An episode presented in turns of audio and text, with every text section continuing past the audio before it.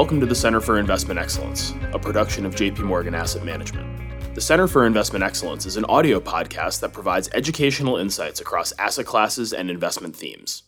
Today's episode is on China and has been recorded for institutional and professional investors. I'm David Lebowitz, Global Market Strategist and host of the Center for Investment Excellence.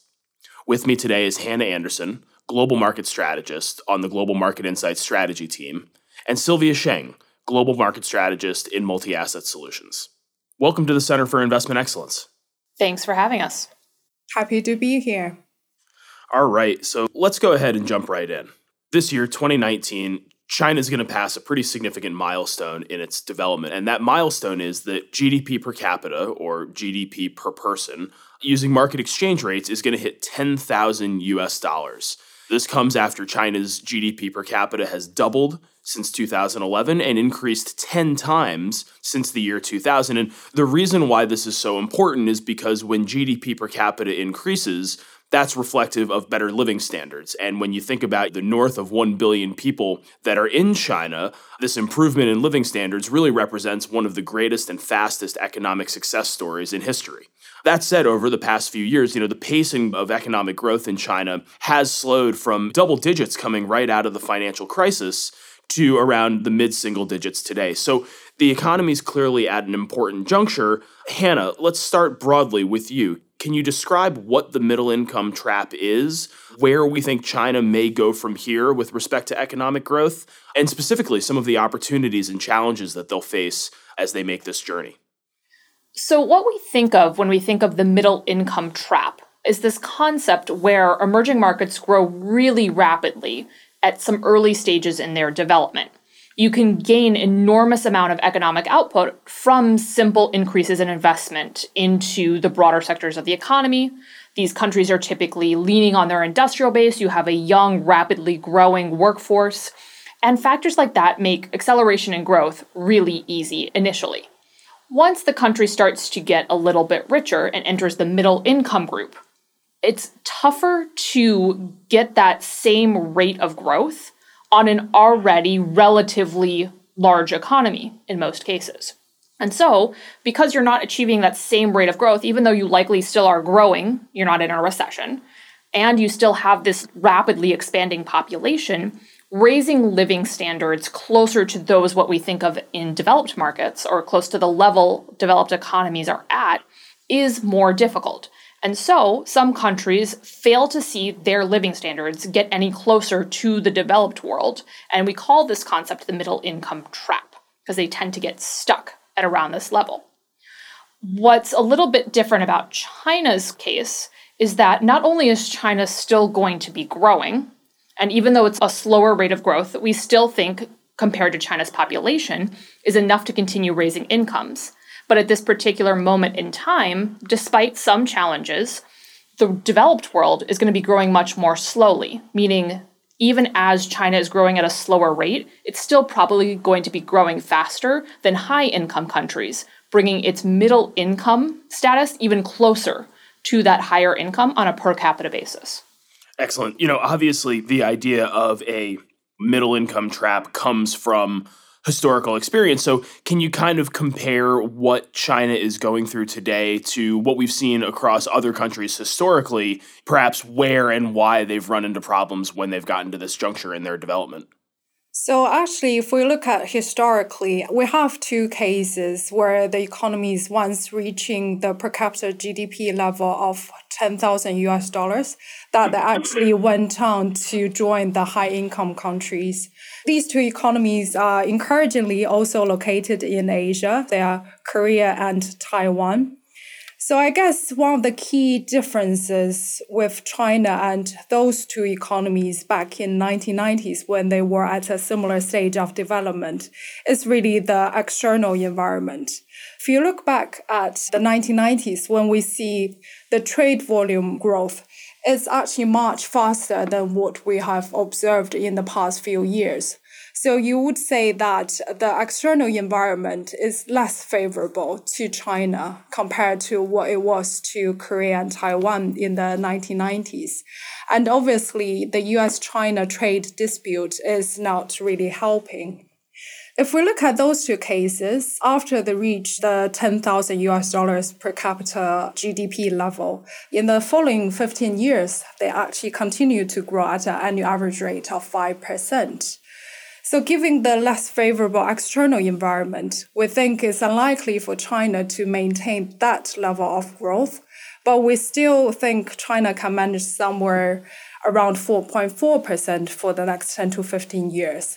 And with that projection, actually, we think China will break out of the middle income level. And we think China will actually reach the high income level as defined by the World Bank by mid twenty twenties at the latest. Exactly like Sylvia said, we have two economies we can point to as easy parallels that could offer a path for China's growth going forward. And those are Korea and Taiwan.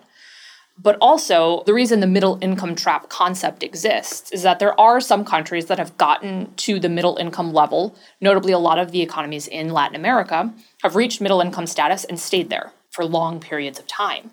And naturally, that has raised a lot of concerns among economists when China reaches that same point. Is it going to follow its East Asian peers, or is it going to fall into the trap of a few other emerging economies?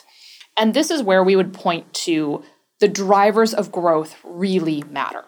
When an economy is coming up from a very underdeveloped state into middle income or even reaching higher income, it's that initial phase of growth, going from low income to middle income, you can lean on some pretty easy levers to promote growth. Typically, you've got a rapidly expanding workforce, so more people creating more output. You can make some core infrastructure investments that your economy likely lacked before starting its acceleratory phase of growth. And by making those core base investments, you can get a lot of growth pretty easily. But now that the easy wins are over, it's time to look at some other levers of growth, which is a process we see China actively engaged in right now, and something that we think could contribute to China's future growth if done in the right way. Now, there's an upside scenario, there's a downside scenario, but we think China, even making some modest reforms like they seem to have been over the past couple of years, could push growth. It's not going to push above where it is now, but will likely push growth on a steady but slightly grinding lower path in the next couple of years.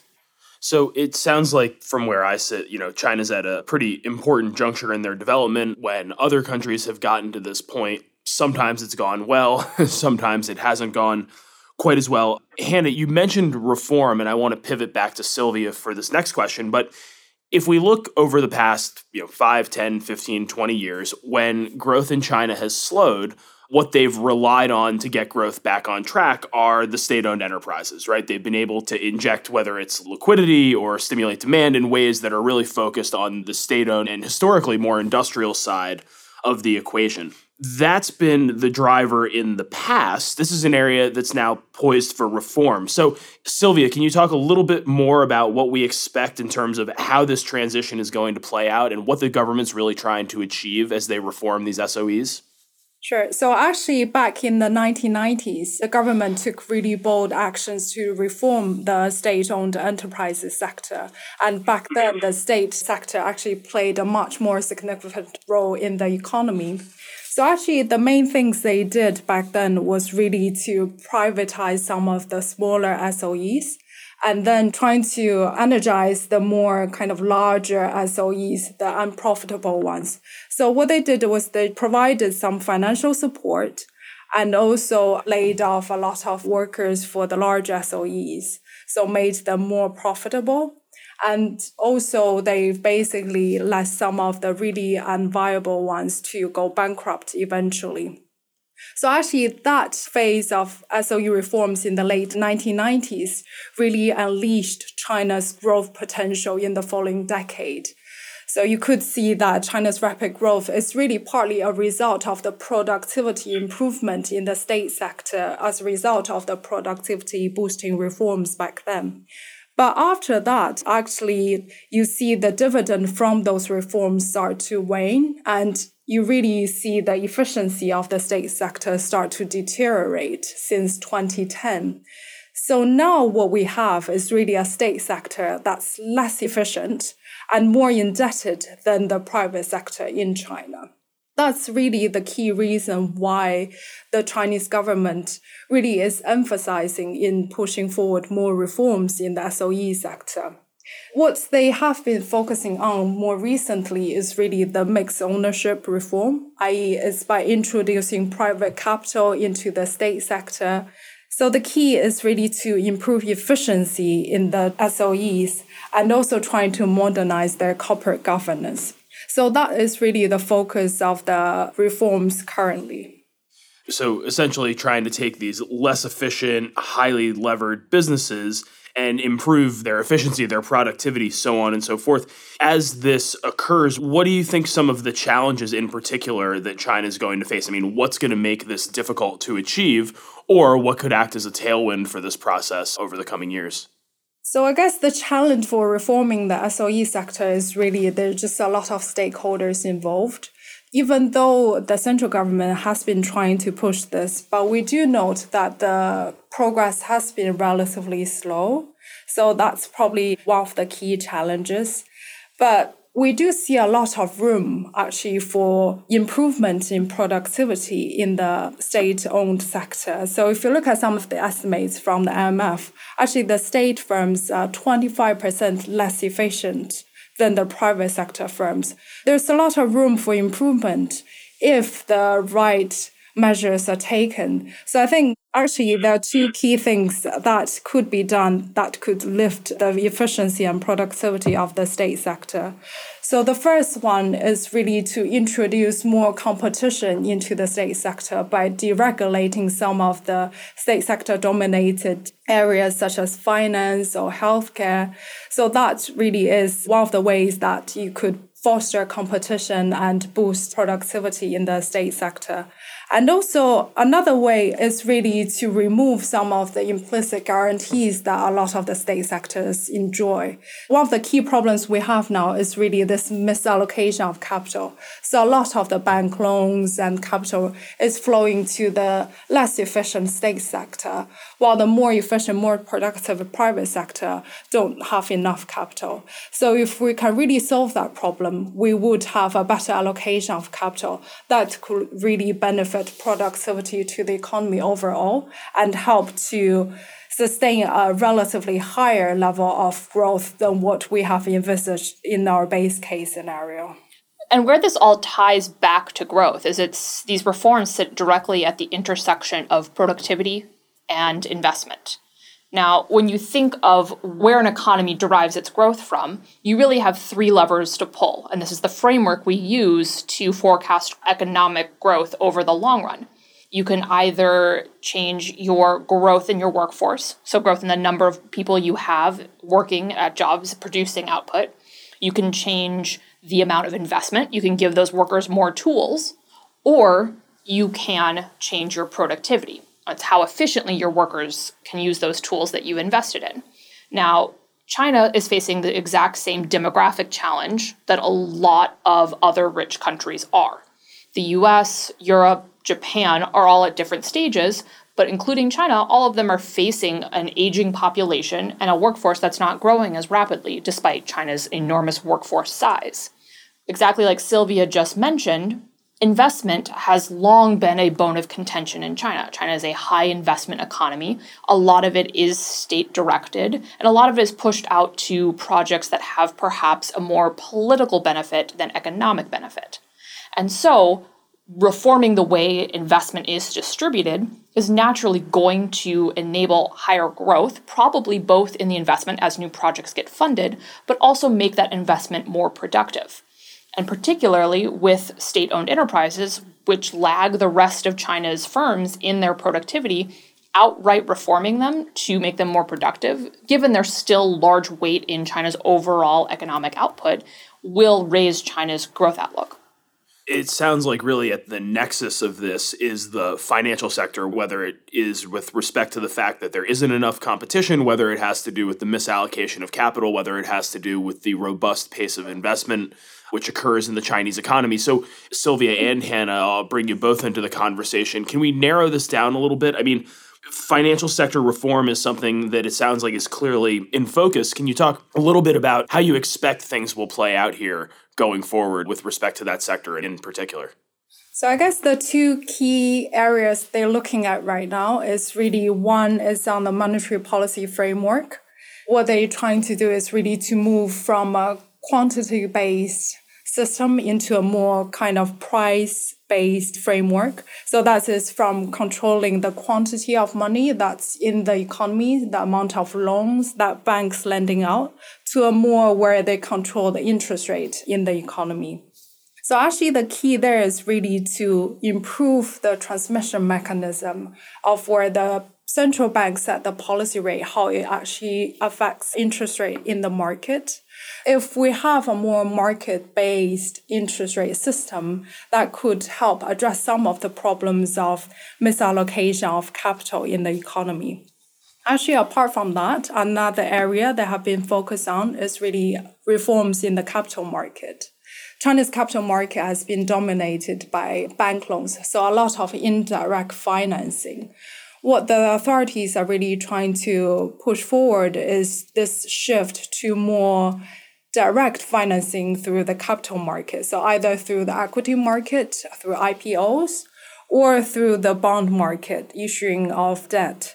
So we will likely to see more reform measures in that. And also at the same time, they're trying to open up the Chinese capital markets to foreign investors.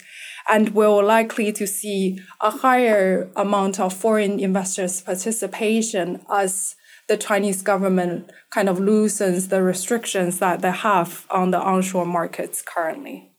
This really comes back to the productivity point that we've been making. What China's large, if unstated, goal here is to make the allocation of resources more efficient, to get more productivity out of their economy. And by doing so, the government is trying to very slowly and in a measured and orderly way take a step back from deciding who the winners and losers in China's economic system are. Now, they're doing this through a variety of different ways. One is shifting their monetary policy framework from a quantity-based system where they control the supply of money and how much of it is in the economy at a certain time, to a framework more like what investors are familiar with in the U S or in Europe, which is controlling the price of money, where a central bank, the People's Bank of China, would set a base interest rate based on a risk-free rate that investors would then add appropriate levels of risk to their pricing of capital. And so building out a borrower's yield curve that actually incorporated in judgments about the worthiness of certain projects. This goes hand in hand with the financial system or the capital markets reforms to allow investors to pick the winners and losers and to decide based on their purchases of equity financing or bonds issued by corporations in China to pick which projects they actually think are worthy and economically useful and therefore will provide them a higher return. Obviously, this has a lot of implications for us as investors, particularly those who are able to access now for the first time through projects like the Stock Connect and Bond Connect, these new issues of shares in China. But overall, what it really is at its core is an effort by the government to make the system work more efficiently. And they decided that going forward, that needs to be something that's market determined. So I think we've kind of gotten to the natural conclusion here. We've talked a little bit about the growth that China's experienced and how they've gotten to where they are today. We've talked about state-owned enterprises and how the dynamics in that part of the economy may shift going forward. And we've come to really hone in on what's been happening in the financial sector and some changes that may be occurring there going forward. So let's tie it all up with the investment implications. So given everything that we've discussed today, given the fact that China's weight within emerging market equity indices is expected to hit fifty percent over the next decade, Hannah, how should investors be thinking about investing in China? What are some of the risks? What are some of the opportunities?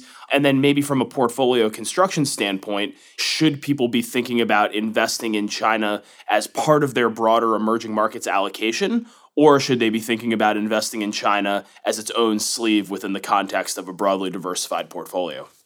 So I think overall, investors need to be considering how long of an evolution this is going to be for China. None of these changes are going to happen overnight. And historically, when we look at countries who have entered the middle income group and then accelerated on to the high income group, the financial development tends to accelerate well beyond the rate of economic growth when it comes to countries moving through the middle income levels. And what that means for China is China's stock and bond markets and their size relative to China's gross domestic product lag well behind China's economic heft. And so we would expect a significant amount of new issuance in that market, which for certain investors may provide opportunities now that they have relatively unfettered access via the Connect programs, both stock and bond. But what investors need to realize is that the establishment of market-based pricing takes some time, and it's going to be a bit of a choppy process, particularly in the bond markets, to establish what the appropriate risk assumptions investors should take on the corporate debt side. Now, China is underwriting a lot of this by issuing significantly more government debt, which in the near term, investors can look at the development of this market as a way to diversify their portfolios, in our view. On the equity market, China's equities are notoriously volatile, even by emerging market standards. And this is owing to their ownership, which is largely retail-based. As China develops its more market-driven capital allocation system, we would anticipate significantly more investors getting involved in the equity markets as companies turn to equities as a legitimate method for financing their operations. And what that means, in very simple language, is there's going to be more institutional investors. Right now, China's market is retail-dominated. About eighty-six percent of market volume is owned by retail investors. So that's going to change, which will have a stabilizing influence on equity prices, which for an investor can make A-shares a little more attractive, especially also as they become more fundamentally driven instead of sentiment the way they are now. When you put it in a portfolio context, there are a lot of dynamics, I think, that are unique to China, which to me, also given its size, as China continues to develop its markets, it's going to become an overwhelmingly large part of the E M universe if you're including China in your E M allocation, whether you want it to or not. And so, in my mind, because of those different dynamics and because all of those dynamics don't necessarily apply to the rest of your E M allocations, I think China should be separated out in the way you make your investment decisions. But that doesn't mean China's separate from the rest of your investments. China's growth and financial emergence will have knock-on effects to the rest of emerging markets, particularly emerging market Asia. As China's markets develop and as their sector composition develops, you could see some crowding out of the operations of other Asian firms. But you could also see certain Southeast Asian and North Asian names taking advantage of China's rising incomes to sell more products to Chinese consumers. Additionally, wealthier people tend to have more money to save and to invest, which could be a boon for financial firms based elsewhere in Asia. But overall, China's large size and already captured domestic market could mean that Chinese industrials and materials and more of the core consumer staples names make it harder for other firms in Asia to compete. So it's more of a nuanced consideration for Asia ex-China for investors looking to manage their emerging market allocations. I think increasingly we are seeing a more compelling case for considering investment in China on a more standalone basis rather than as part of an emerging market as allocation. I guess one of the key reasons is really the growth opportunities. Because if you look at especially the onshore market, actually both China's equity market and bond market are now the world's second largest. But their share in the emerging market on the index level is still relatively small. So actually, if you want to fully participate in the growth opportunities in China, probably does make sense for you to have a standalone investment in China, especially given the better access to the onshore market. And also, it's interesting to note a lot of the sectors that is better represented in the onshore market is not as well represented in the offshore market. So actually, if you want to participate, say, in China's development in the technology space, or if you want to participate in this rebalancing of the Chinese economy from manufacturing to consumption, you're probably better off investing in China's onshore market because there are more companies that's listed in the onshore market with those characteristics. Also, it's very important to highlight even though China's domestic asset markets are already large, we are expecting further room for growth for China's asset markets. So if we compare China's equity and bond market to its G D P and compare that to some more developed markets, we still see further room for growth as the Chinese economy develops further. And just finally, on a portfolio construction perspective, investing in China actually also get the diversification benefits. So if you think about historically, Chinese assets have had low correlation with a major global equity and bond market. So adding Chinese assets to your portfolio, you also get this diversification benefits because the low correlation with other asset markets. Excellent. Well, Hannah, Sylvia, I think that's all the time we have for today. Thank you both so much for joining me on the Center for Investment Excellence. Thank you for having us. Thank you very much. Thank you for joining us today on J P. Morgan's Center for Investment Excellence. C F A Institute members are encouraged to self-document their continuing professional development activities in their online C E tracker.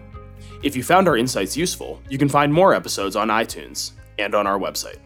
Recorded on October thirty-first, twenty nineteen.